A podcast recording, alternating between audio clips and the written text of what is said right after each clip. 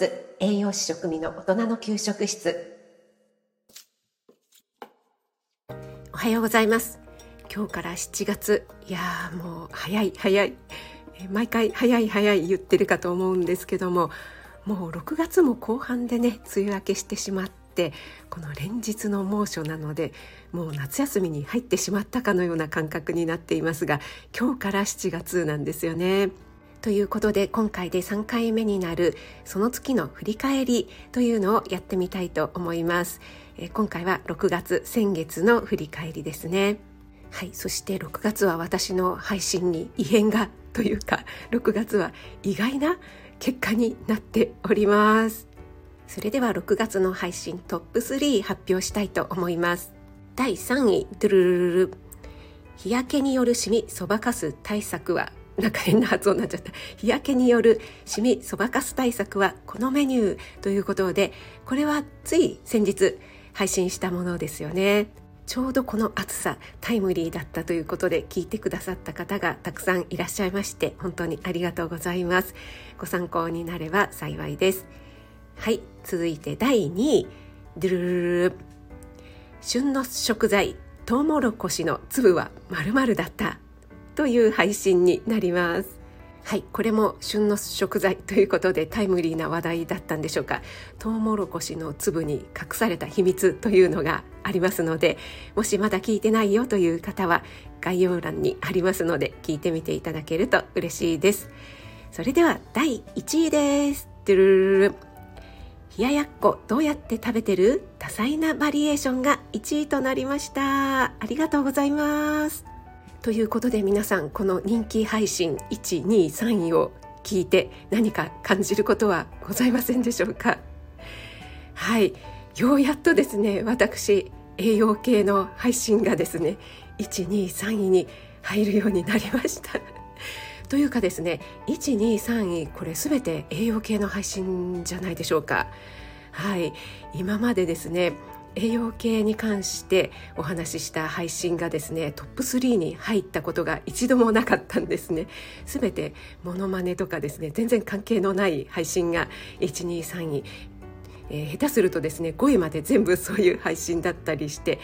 えー、栄養系なのにそういった配信が聞かれませんねということでぼやいていたんですけれども6月に限ってはですね123位ばかりではなく4位がですね脳科学的に料理は曲芸という配信。5位が簡単聞くレシピ。厚揚げのバリエーション。ということで1位から5位まで全て栄養系が入っているということで。はいやりました。ようやく私栄養系の配信者ということで認めていただいたという結果なんでしょうか。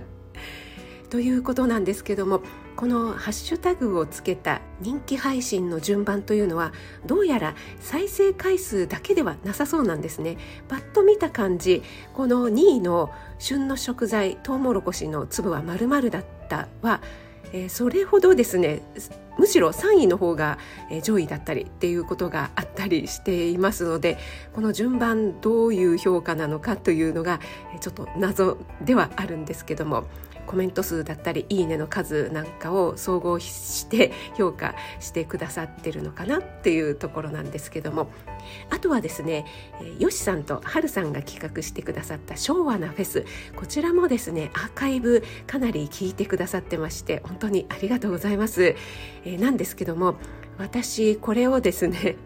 もうライブが終わってからほっとしてしまって、えー、何もハッシュタグとかですねその後の編集をせずに概要欄をね書かずにしばらく放置していたんですね、えー、そのせいもあってかですねえー、反映されるのが遅かったんでしょうかね。再生回数は、えー、結構多いんですけどもこの中にはランキングされておりませんでした。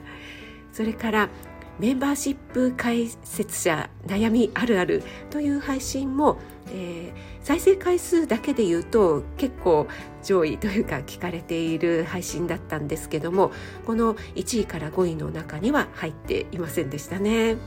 皆さんいつも聞いてくださっていいねやコメントも本当にありがとうございます励みになります、えー、6月はですねただ単に私モノマネとかお笑い系の配信をしていなかっただけという説もなきにしもあらずなんですけどもはい栄養系の配信が聞かれていたということで嬉しく思っています。他にもインスタはほぼ毎日投稿してますし最近ノートも始めました。そして息子との哲学チャンネルもですね細々と1週間に1回ぐらいのペースでアップしてますのでよろしければそちらの方もよろしくお願いします。それでは7月暑さによる疲れもそろそろ出てくる頃かと思いますので無理せずに行きましょう。今日も素敵な一日となりますように気をつけていってらっしゃい。